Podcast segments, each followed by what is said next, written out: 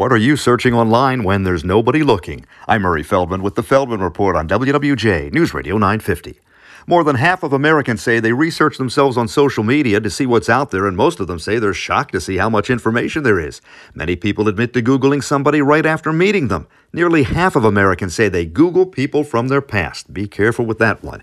It's reported that one out of three divorces has something to do with the use of social media.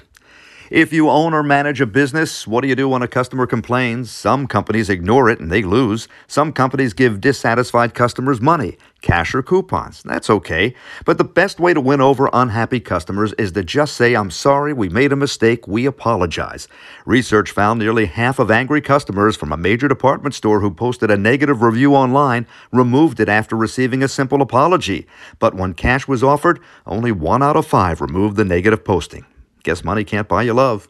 With the Feldman Report, I'm Murray Feldman, WWJ News Radio 950.